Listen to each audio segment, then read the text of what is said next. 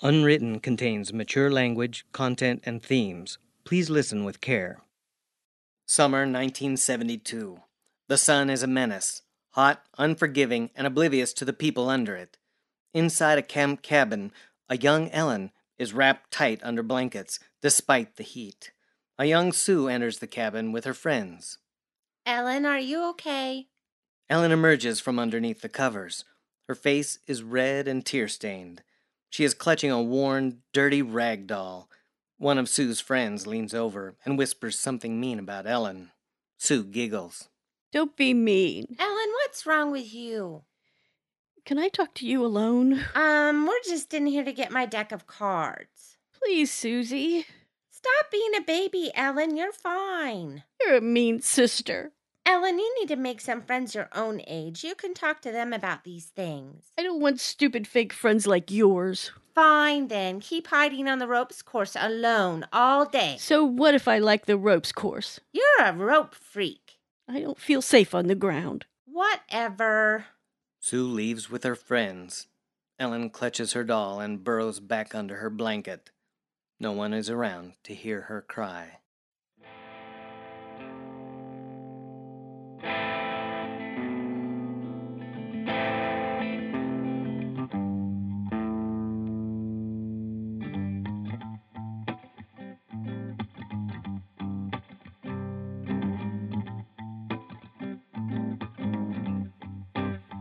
I've got it all.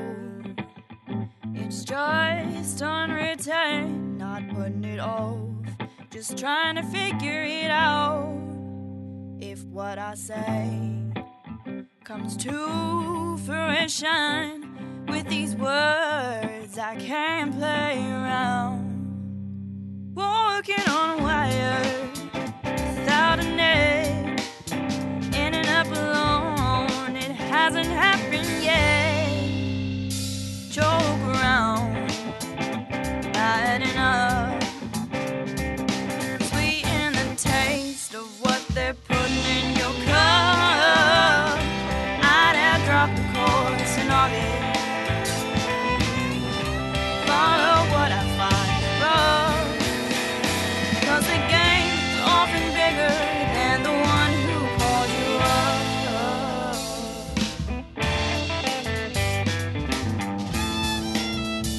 I've got it all, it's just unwritten.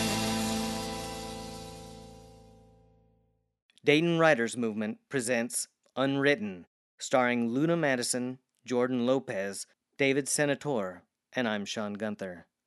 Season 2, Episode 9 Words Are Poor Consolation. Written by Jenna Gomes, directed by Chris Burnside.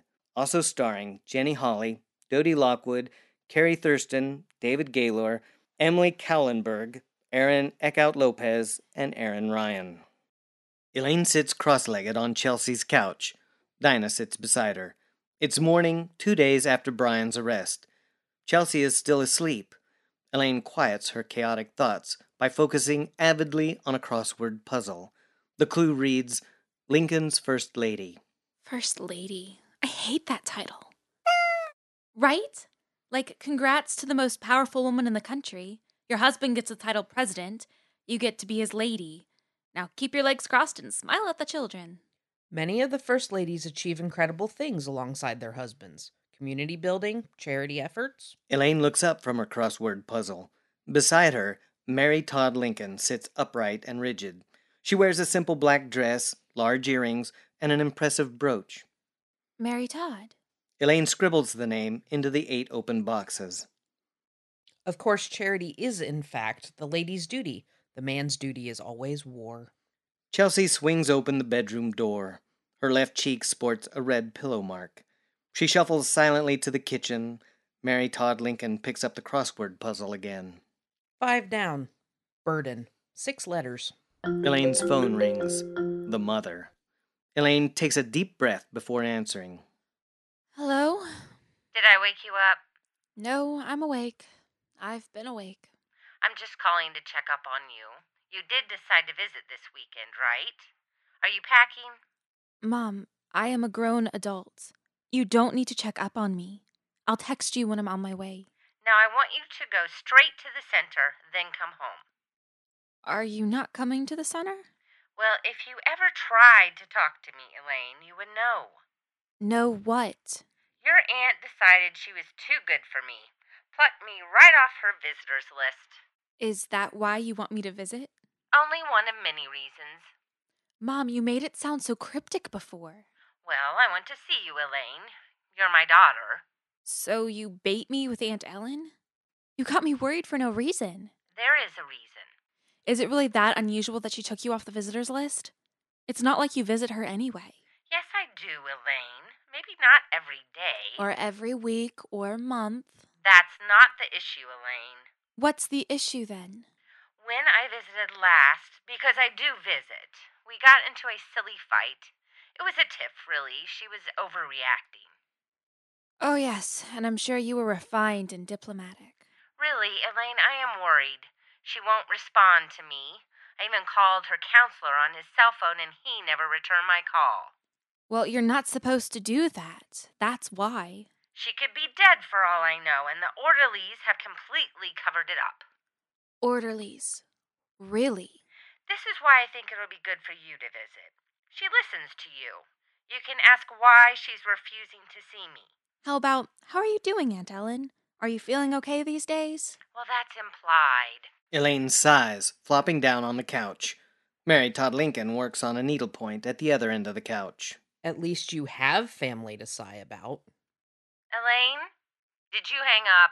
Yes. You're not funny. I have to go, though. I need to shower and pack before we hit the road. We? I'll see you soon. Elaine? Elaine hangs up, cutting Sue off. Mary Todd Lincoln looks at Elaine and shakes her head. Chelsea shuffles back into the room, coffee in one hand, stale Pop Tart in the other. How'd you sleep? I dreamt I was drugged by a psychopath and woke up in the hospital. Oh, wait. How are you feeling? Cloudy, hangover ish. Can hospitals give you a hangover? I'm craving onion rings. How are you? I just got off the phone with my mom. And you live to tell the tale. Just barely. But I did tell her I'd visit Aunt Ellen this weekend. I just need to get off the couch first. Oh, that's today? When are we leaving? I won't be offended if you don't want to come. I'm sure you need some rest. And the mental rehab center isn't exactly an island resort. What? And stay here alone to process my post traumatic stress? No, thank you.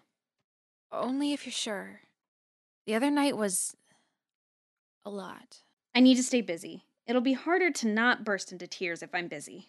And I'm hungry. So let's get moving before the gas price at the Shady Shell goes back up.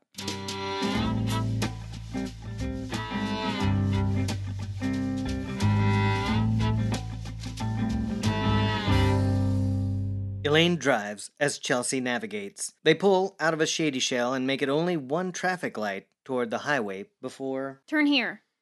Already? It's noon, Elaine. That's lunchtime. Elaine pulls into a fast food drive through and orders Chelsea onion rings. Honestly, who would have thought to fry onions? Of all the things. Chelsea's phone buzzes. She makes a noise of disgust. Gerald Fuckner. She turns off her phone. Not today. Today I take a hiatus from the real world. You deserve it. The fast food window opens, and a boy in a white cap hands Elaine a bag. She passes the golden crusted tearjerkers to Chelsea. I may never return to the real world, come to think of it. Chelsea devours an onion ring. Oh, there is a god. Elaine steers the car back toward the road. Chelsea streams 80s new wave music from her phone. Must we listen to this? What do you have against Culture Club? Let's listen to a podcast. Do you really want to hurt me? One of the NPR podcasts? Not news. I've had enough real life. Bright Sash? They listen to a podcast for the next half hour. When it ends, they drive in silence for a few minutes. Do you feel any better now? Yes, I would say the fried halos and superpowers jumpstarted my mood. No, I mean about your students. About campus. After Br. After he got caught and all. To be honest, Elaine, I don't know what I feel. A truck sticks to their tail from behind. The truck loudly swerves Elaine over, speeds past Chelsea's car, and cuts them off from the front.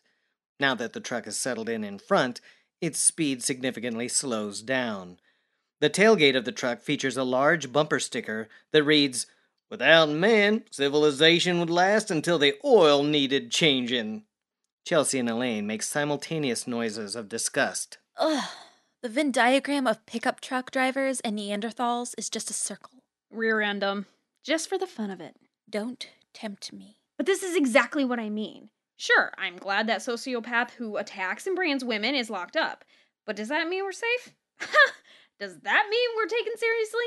Funny joke. People still can't take women seriously, let alone any version of woman or man that is not strictly white and heterosexual. Elaine drives as close as she can to the truck's tail without hitting it.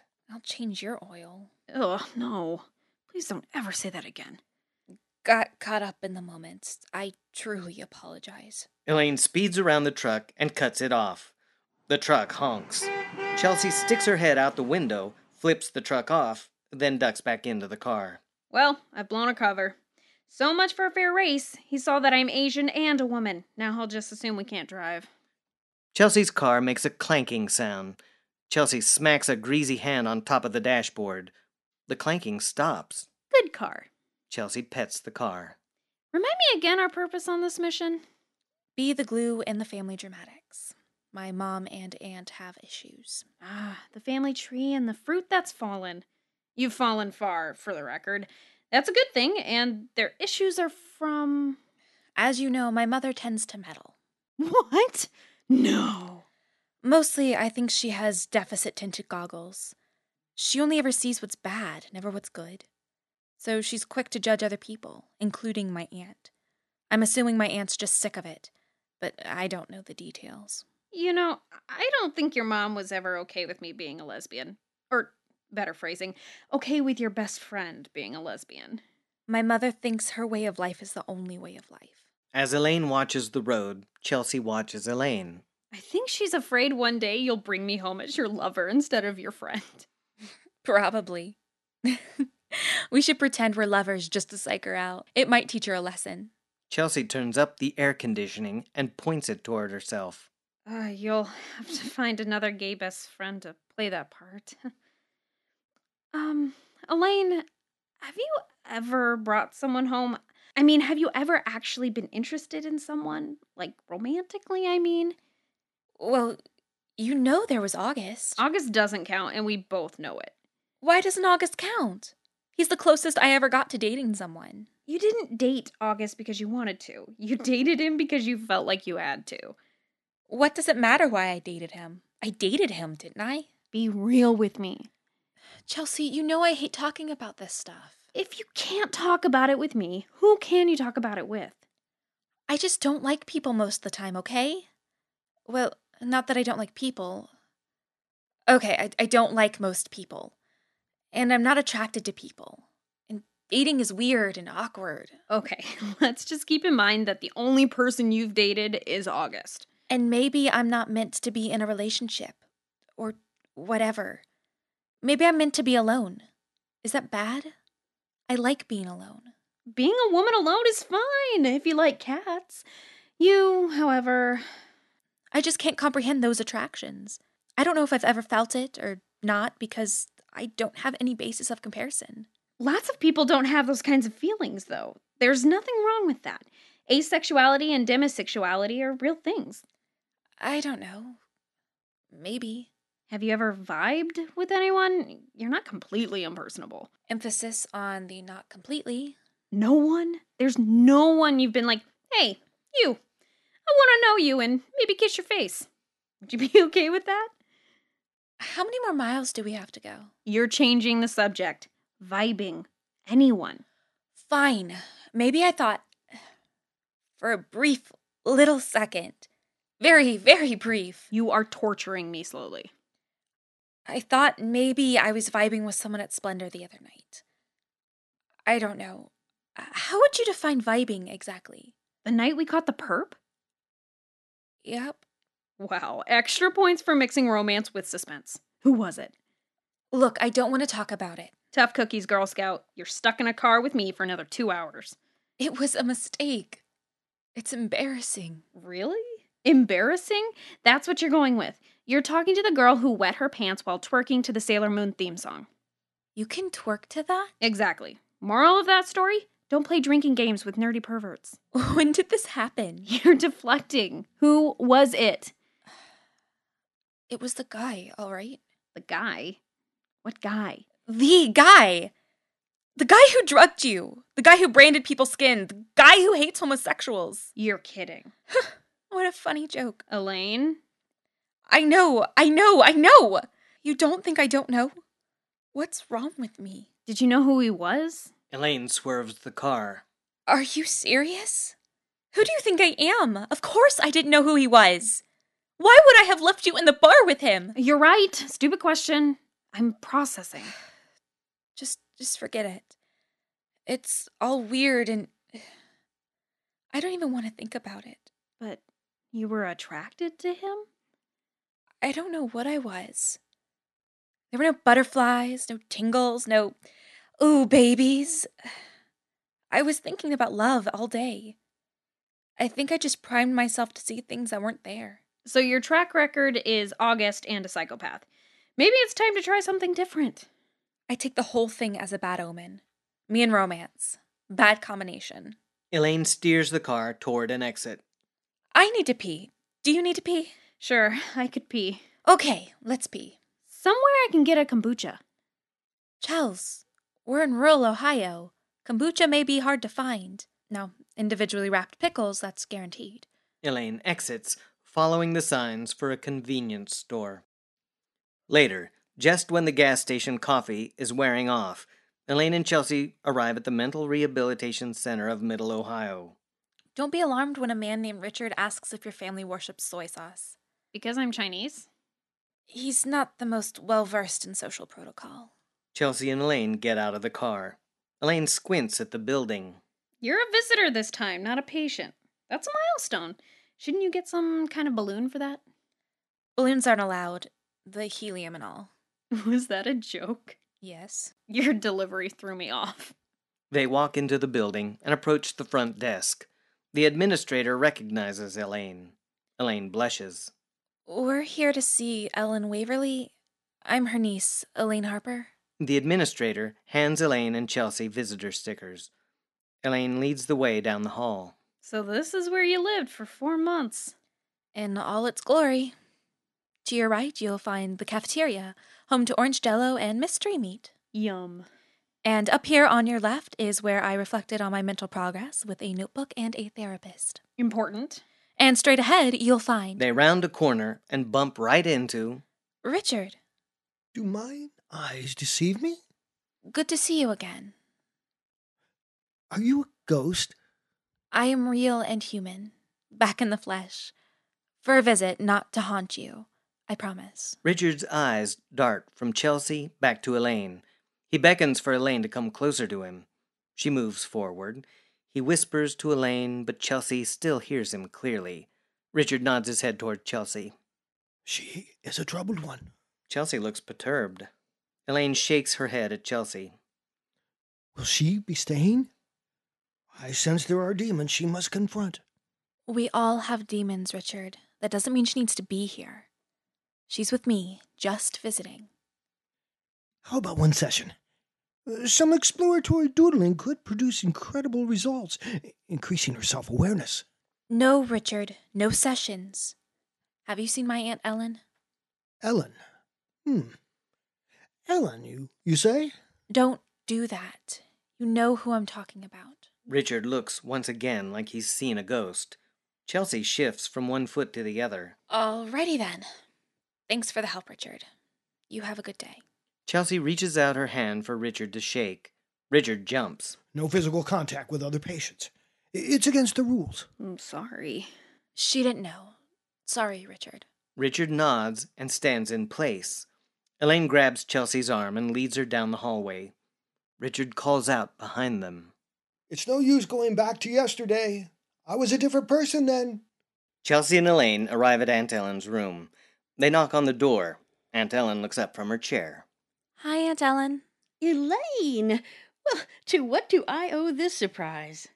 Aunt Ellen, you remember Chelsea? Of course, of course. You two come in, come in. They enter the room, and Elaine gives Aunt Ellen a hug. you want some champagne? This reunion deserves champagne. That's allowed. No, it's. Um, no thanks, Aunt Ellen. We're okay. We just came to talk. We'll talk away. But first, Aunt Ellen leans over to the cupboard next to her and pulls open a drawer. She proudly reveals a plethora of soy sauce packets. Looks like you've rebuilt your collection. Aunt Ellen looks at Elaine, then back at the drawer, then back to Elaine. She appears puzzled. what was I doing? Elaine's face falls. Chelsea sees this and subtly closes the drawer. We were just talking. Oh, right. About what? How are you? Oh, I'm fine, fine indeed. So I am. I just got a new lipstick. Aunt Ellen reaches into her pocket and takes out a lipstick tube. Her hand shakes as she smears the lipstick messily on her lips. That's a phenomenal color on you. Well, thank you. I think it's called crimson, crim, crim, crimson something or other. Crimson amazing, probably. You know, Elaine talks a lot about you, Chelsea. That she does. I'll have you know it makes an old woman awfully happy to know her niece has found a friend like you. You're not that old. I don't know. I never compliment Elaine's lipstick. Of course, that's probably because she never wears it. I'm my own woman and I don't like to paint my face. Chelsea gives Elaine a pointed look. But I mean, you're also your own woman and you totally can. Sit down, sit down. You chickadees are making me nervous standing around like that. Aunt Ellen pulls out a chair and dusts off the end of her bed. Elaine and Chelsea sit. There now, much more comfortable, wouldn't you say? So, how are you, Elaine? How is school? Do you ever miss it here? Miss kicking it in the loony bin with your auntie? She just said kicking it. Did you hear that? I like this woman. I like you, Ellen. I've missed you, Aunt Ellen. It's taken me way too long to come visit. oh, hush now. You're on to bigger and better things. Very busy, I presume. Do you get many other visitors? Does Dylan still come by? Dill Pickle? that child. His little girlfriend doesn't work here anymore, you know. So he stopped coming? Oh, my feelings aren't hurt. He's a boy after all. What about my mom? Aunt Ellen's face scrunches. She pats her own shoulder and turns to speak to the air behind it. If everyone minded their own business, the world would go round a great deal faster than it does. Chelsea looks spooked. Elaine wrings her hands. Aunt Ellen? Aunt Ellen jumps in her chair, bringing her hand to her chest. Oh, good heavens. Oh, Elena, what did you say, dear? I just asked if you'd seen my mother recently. Your mother, uh, yes. Your mother and I have reached, uh, a bit of a crossroads. Why is that?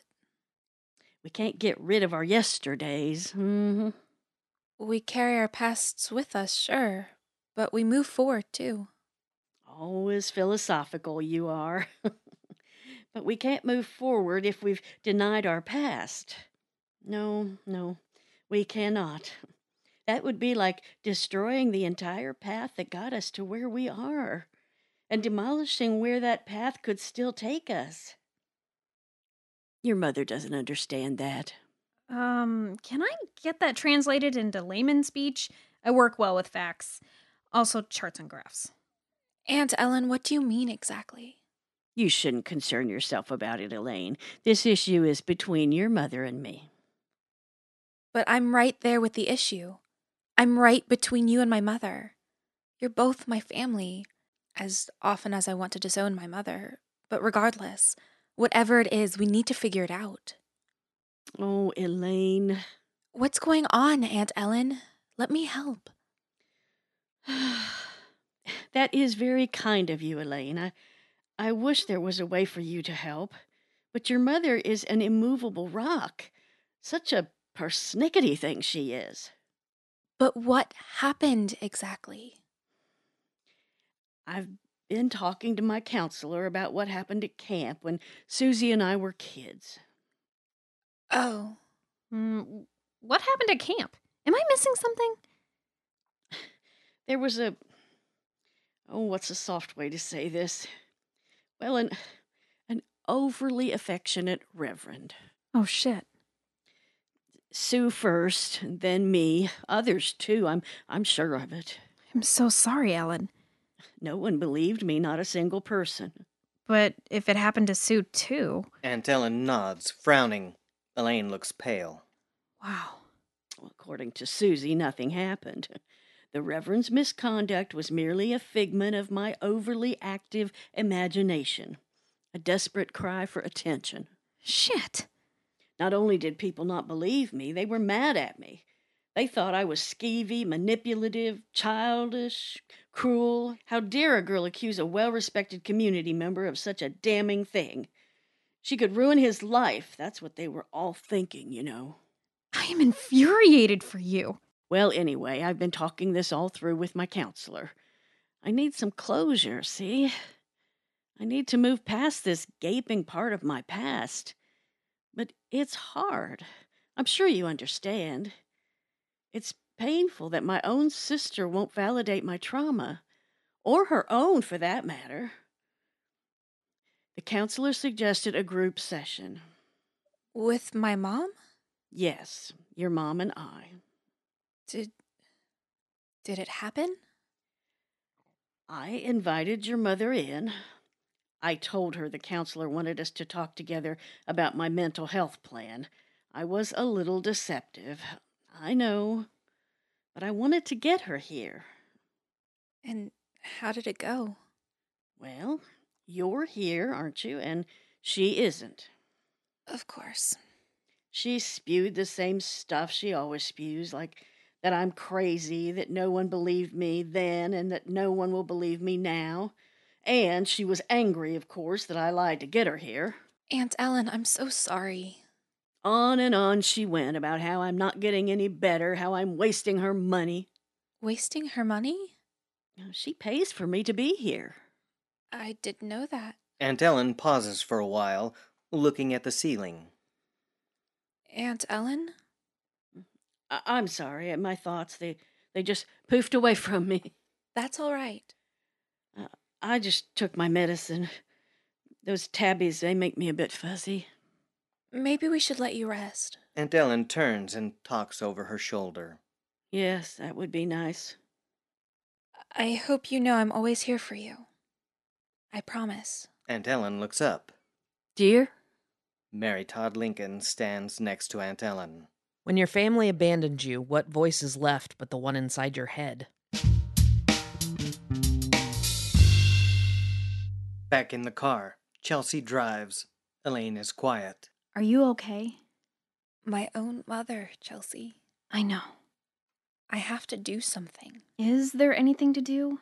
You heard Ellen. Your mom is a rock. I could never help Lita. I was so powerless. This isn't the same as Lita, though. Don't put that weight on yourself again. And my aunt. She's been in and out of the center for so long. So long. Lainey, you don't have to feel like everything is your responsibility. But I can't sit around either. I can't be okay with that. I know. I'm the same way. Freaking justice warriors to the point of masochism. I think that's the real twisted reason we're friends. So, uh, what are we going to do? What if we can find proof? If we can prove she's been telling the truth this whole time, Could be the validation she needs. and maybe it could nudge my mother back into reality, Your mom's really keeping this bottled up? a form of self preservation, I guess. So, where do we find proof? I don't know. I'll look him up. Maybe search registered sex offenders. That's a good start. Hey, how far away is the camp? About an hour from my parents' house. You search online, I'll take us to the scene itself. Minutes later, directions to His Hands Reaching Out Camp are pulled up on Chelsea's phone. Call them to see if they're open. Elaine doesn't answer. Hello?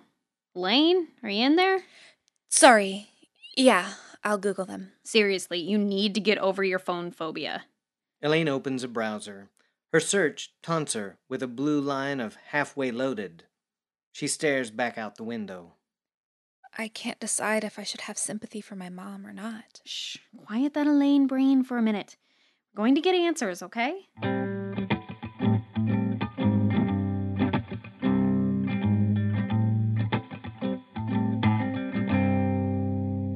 Car wheels crunch on gravel. Chelsea and Elaine drive down a driveway.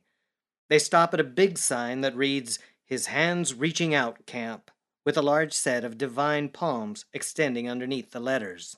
Are those supposed to be God's hands? Most likely. Dude has some massive hands. I hear he's got the whole world in them. you sure someone will be here? Because if not, I can totally whip out my MacGyver skills. That was an old reference, even for you. I can't fit my Kesha references into every conversation. I think they have a weekend Bible getaway going on. That's what the website said. Hopefully, someone will be here to help us out. He is here to help us, Elaine. Look at his hands. I'm sure some people get a lot out of this place. Okay, I'm sorry. You're right. But I can still poke fun at the graphics on the sign, right? Elaine gives her a look, but her grin betrays her. Giganimous hands. Let's just get this over with. Elaine and Chelsea approach the camp's main office. Elaine tentatively creaks open the door. Hello? No one answers. Elaine and Chelsea enter and follow an arrow sign pointing to the welcome desk. They round a corner and find Tilly, a camp counselor with a sky high ponytail and rolled up jean shorts, sitting on the lap of Brad, another counselor with spiky, blond tipped hair and skinny arms. They are both in their late teens, and they are both very distracted by each other. Um, excuse me? Tilly and Brad don't notice them. Hello? Tilly jolts from staring into Brad's eyes and leaps off his lap. She turns to Chelsea and Elaine with a beaming smile. Oh, hi there. Welcome to His Hands Reaching Out Summer Camp. Well, also Fall Camp and Spring Camp, any day of the year camp. Wow, she really speaks in exclamation points. I'm sorry if we seem excited. We're just eager to help anyone who finds their way here. I'm Brad, and this here's Tilly. Oh, great. Thanks. We actually do need your help. Do we? What's that, Chiquita? Couldn't quite hear you. Uh, nothing. Just, I'm like so totally glad you're here to help us. Good. We're totally stoked, too. What do you need today? Well, my mother, Sue Harper, well, actually Sue Waverly, she uh she went here decades ago. I was wondering if there was like a file on her I could see or Elaine trails off. She didn't rehearse this. Um, like what kind of file? I don't know. Ar- Aren't there like files on the campers? Sure, but we don't actually release that information. Sorry. Maybe you could just ask your mom about the camp yourself. Um She's dead. what? Uh, sorry, she's still in shock. Her mom is dead, super dead, and we were hoping to get a look at her file so we could share some of the memories with relatives and friends at the funeral. Oh my gosh. Of course. I'm so, so sorry. She's in a better place now, but I'll be sure to keep your family in my prayers. Thanks. These are totally different circumstances. We will definitely help you out as long as we can find the files that go back that far. Tilly and Brad move to a large set of filing cabinets at the back of the room. Chelsea and Elaine turn to each other, whispering. I'm not even sure what we're going to find out from this. Like what do they even keep on file? Th- that is a legitimate question. I doubt it'll have any information about the reverend. But they might. Uh, hey, Tilly, Brad. What's up, guys? Uh, do you know anything about a reverend? Um, Reverend Jack? My mom and aunt knew him from their time here. Of course we knew Reverend Jack. Well, not that well. He left a couple years ago and we started working here. But the man was a ledge. He means legend. He retired? Unfortunately, the dude got Alzheimer's, so we kind of had to leave. Brad, it's pronounced all timers. Oh, right. It was really sad. He died a few months ago. Even before he left, he kept forgetting where he was putting things. And he would forget everybody's names. So sad. It's like he left this earth mentally before he even did physically. Like, his stuff is still here. His family never came to get it. Like, they didn't think his life here was important or something. So sad. Yeah, super sad. Do you own a thesaurus? What? Nothing. She's grieving. I'll pray for you. Brad searches through a file drawer. Waverly, Waverly. It would help if these were in alphabetical order. They are doofus. You're in V, which comes T U V W before W. Oh, here we are. Sue Waverly. Brad hands Elaine the file. Mary Todd Lincoln watches from behind him. Do you need anything else? Um, When people love their family, they spend time with them. They care. maybe if we could just spend some time with this file? I want to look through it. I think she needs some privacy. She just lost her mom. It was a tragic accident. God just scooped her up in his giant hands. Sometimes we just can't see his plan. I suppose we could give you a few minutes alone. Brad, we have some uh cleaning to do in cabin 8. Oh, right. Gotta scrub those toilets. Take your time, ladies. Tilly and Brad scurry out of the office, letting the cabin door slam behind them. I do not want to know what scrubbing toilets is innuendo for. Ugh. You're gross. I'm the gross one? And telling them my mom is dead? If you don't start being nice, I'll make you scrub my toilet when we get home. I'm gonna vomit now. Just look in the file. I'm gonna poke around. Elaine opens Sue's file. She immediately recoils. Mary Todd Lincoln shakes her head sadly. Are you serious? There's a picture of her in here. Helps to keep track of the kids. She's like 10, wearing a two piece bathing suit. Ugh, suddenly creepy. This explains much. Adult behavior can often be traced back to childhood trauma. Chelsea goes behind the welcome desk and into the office. Elaine continues looking through the file. She crinkles her nose when she sees a collection of handwritten Bible verses in Sue's preteen handwriting. Chelsea emerges from the office carrying a box. I think I found Reverend Jack's stuff. He doesn't even work here anymore. How do you know it's his? Because there's a note on it that reads Reverend Jack's stuff. And then a second note. I can't find a phone number for his family. How long should we hang on to this stuff before we throw it away? It's really cluttering the office and getting in my way. God rest his soul. Brad definitely wrote that. My money's on Tilly. Chelsea puts down the box and rifles through it. Elaine joins her. Mary Todd Lincoln looks on. The day of triumph will surely come when justice and truth will be vindicated. Chelsea skims through papers. Elaine finds a stack of old Polaroids. She flips through most of the stack before stopping. The color drains from her face. Did you find something?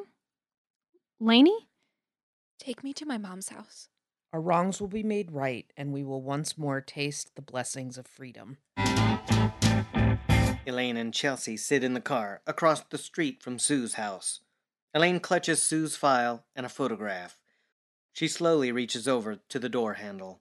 She rests her hand on it, takes a deep, calculated breath. She opens the door. Chelsea opens hers too. No, just me. Okay, you got this. Elaine nods and heads for the house. She rings the doorbell twice before Sue answers it. Elaine, I didn't get a call or a text from you. I know. Elaine walks past Sue through the door, holding the file folder tightly. She walks through the hallway, peeking into rooms. Mary Todd Lincoln leans against one of the doors. Is dad here? No, he's out golfing with the Kennedys.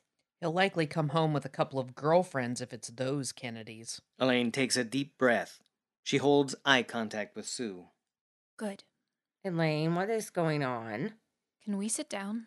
I don't know. You look mad. I'm not mad. I'm. I'm sitting down. Elaine walks into the kitchen and sits at the table. Sue hesitantly stands across from her. Elaine, are you doing all right? No, I mean, yes. It's not me I'm upset about. It's you and Aunt Ellen. Did you see her? How is she? Yes, I saw her. She's no different. But she said some things about your fight, and I. I went to his hands reaching out What? Why? to get some answers. Mary Todd Lincoln sits beside Elaine. She will not understand on her own. You must make her see from your perspective and from Ellen's. Sue narrows her eyes. She slowly sits down across the table from Elaine. What kind of answers? We already talked about this months ago. you weren't open with me. Elaine, whatever your aunt said, she did. Stop. Just. Just stop talking. Sue looks shocked. She closes her mouth and looks down at the table. I'm sorry. I don't mean to sound angry. I'm not. I understand so much now. Understand what? Mom, Sue softens at the word. I found your file there. Elaine opens the folder on the table to a handwritten page. It's a Bible verse. Genesis 2:18. It says, "Then the Lord God said, it is not good that the man should be alone." I will make him a helper fit for him. You know it. Well, of course I know it. Did he Did he teach you it when he Elaine, I know it because I go to church. Mom, you can't honestly tell me he didn't do anything to you. I can because he didn't. I know it's hard for you. I know. So many things are clear to me now. I want to help you. You want to help me. Elaine, this is ridiculous. Look at these. Corinthians 13:6. Love does not delight in evil but rejoices in truth. Elaine. Corinthians 7:2. Each man should have his own wife and each woman her own husband. He made you write these, didn't he? These are Bible verses, Elaine. Bible verses. What would any of that mean? Elaine looks at Sue sadly. She puts the photographs on the table. There are pictures. Sue looks Elaine straight in the eye. Elaine pushes the photos toward her. Sue glances down, then back up. She flushes with shame. It's you, Mom. Those are just pictures. These are not just pictures. You are in your bathing suit. You are not near a lake or anything. Stop. You look scared and Stop. and you're somewhere dark. Sue stands up abruptly and shoves her chair back. Stop. Elaine, stop. He was an old man with dementia. Your aunt. Isn't some of these pictures of her own? Your aunt was an attention whore from day one. You didn't grow up with her. You don't know what it was like living with her. She did anything she could to get anybody to look at her How are you still denying this? because it didn't happen. And I refuse to discuss this with you. And if you want to side with some insane, deranged woman who is wasting my money, She's your sister. Yes, my insane, deranged sister. Well, just go ahead and be her daughter. You two have always had more in common. Aunt Ellen tries to speak out, get justice for both of you, and you dismiss her, alienate her. I try to bond with you, and you try to hurt me. You think I'm trying to hurt you? Sweetie, if I try to hurt you, you'll know it. Mary Todd Lincoln shakes her head at Sue. Family can be the hardest people to love, but maybe because they're the hardest people to leave. Mom, I feel awful for what happened to you. I feel awful for how you've had to deny it. But I'm also hurt by what you're doing to us right now. What I'm doing? I know this this denial is easier for you. But I just can't do it anymore. It's toxic. I'm recovering from my own issues, learning to be honest with others and myself. I can't surround myself with projection, deflection, and blame. Elaine stands. Oh, you think you can just say all that and leave? I'm sorry. Elaine turns to leave. Don't you dare walk away from me. I am your mother. And you always will be. But I have to go. Bye, Mom. Elaine heads for the door. Elaine. Elaine! Elaine ignores her and opens the front door. You ungrateful brat. We've given you everything, everything, and you throw our kindness back in our faces. If you walk out that door, you're not coming back. Elaine looks sadly at Sue, then turns her back. You better never ask us for money or a car or a place to sleep. You won't have a family. I know. Elaine walks, trance like, back to the car. She practically falls into the seat. Chelsea looks concerned. Are you all right? What happened? What did she do? Elaine doesn't answer. She just shakes her head. Chelsea grabs her hand and holds it tightly. She denied everything, Chels. I showed her, and she still denied it. I'm sorry, Elaine. People deal with these things differently. I said things, horrible things, that our relationship was toxic. She told me never to come back. I'm sorry, what? Let's just go. Rewind. I'm sorry. What? I just. I know this was necessary. I know I'm supposed to feel better now. I said what I needed to say, and maybe I pushed too hard. I'm not sure I have a mom anymore. Stay here. Chelsea gets out and slams the car door. She stomps across the street and through Sue's door without ringing the doorbell. Sue is sitting on the staircase with a blank look on her face. She looks up at Chelsea without surprise. She opens her mouth to speak. Do not talk. From the moment I met you, I knew you were a selfish, shallow person motivated by envy. I wish I could support you in this moment because you are a survivor. But you would rather throw the people you love most under the bus, fucking lock them away, rather than admit something that could have prevented more people from getting hurt. Chelsea, you don't have the right to say anything about my family. I care more for Elaine than you ever have. Sue stands up and points at Chelsea. Don't you dare come into my house and tell you're me. pissed. I get it. That's how I know that you're going to regret what you said soon. Maybe next week. You're stubborn, so more likely next month. But you'll regret it. And when you do, you'll call Elaine, all sweet. You'll send her a care package of cookies and some book that you didn't even know she's already read twice. And you'll insinuate your way back in because you're manipulative and she'll feel guilty. And all this shit will happen over and over and fucking over again. And who will comfort her when you let her down? Again. Me. I will. Because that's what it means to really love someone. You self righteous little. So I'm going to save us all a lot of grief. Don't call. Don't text. Don't send cookies she won't eat because you don't even know she's been gluten free since January. Stay away from her. She is my daughter. You have no right to tell me how to treat her. You know what? Just pretend she's your sister's rapist. Your rapist. You'll forget about her in no time. Chelsea whirls and storms out of the house. Elaine sits in the car, stoic, waiting for Chelsea to return. Her face is pale, but she doesn't cry. Mary Todd Lincoln puts her hand on her shoulder. I lost my whole family, all of them, one by one, until I had one left.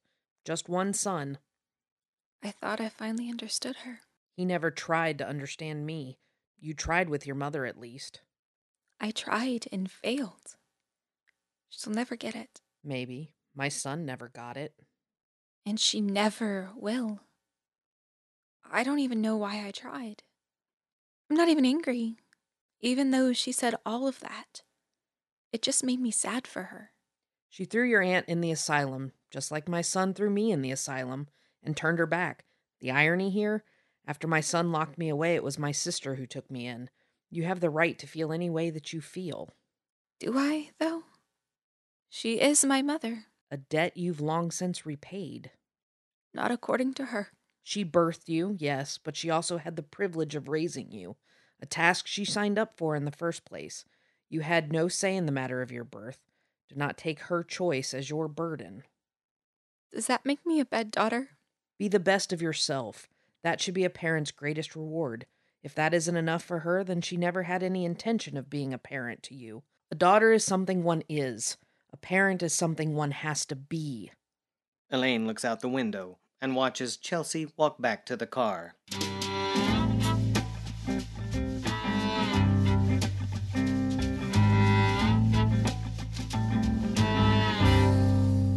Elaine and Chelsea are in the car.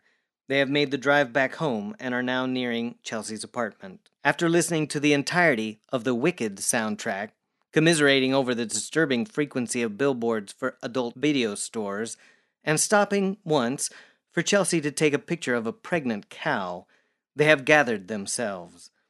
They have shaken off the lingering presence of Sue, as best they can at least. So, after a day like that, I feel like we deserve the most fattening dinner. What do you think? Agreed. Google most fattening pasta, please. Um, my phone's dead. Chelsea goes to grab hers from the cup holder but can't find it. Ugh, it fell between the seats again. I'll get it. Elaine digs around for the phone and finally emerges with it. She looks at the screen and furrows her eyebrows. Hey, Chels, you have a voicemail from Maggie. What? Play it, it might be important. Elaine presses play and puts the phone on speaker. Maggie's voice comes through the phone. Um, Chelsea? Hi.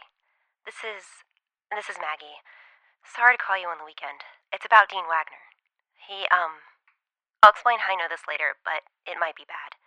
He he knew about the hate crimes. He knew who was responsible from the beginning.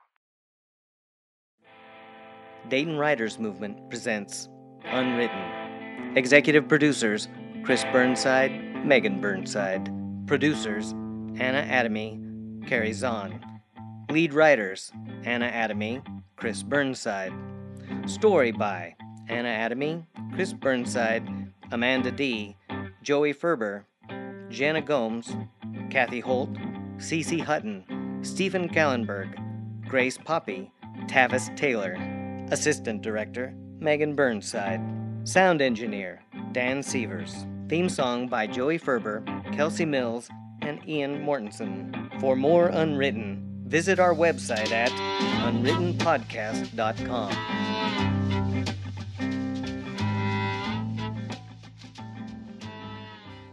Hey everyone, this is Jordan Lopez, voice of Chelsea Wu. I wanted to thank you all for listening and remind you to rate and review Unwritten on iTunes. Every review helps us show higher in the rankings. Be sure to follow us on Facebook or Instagram and Twitter at DWM Presents. Thank you!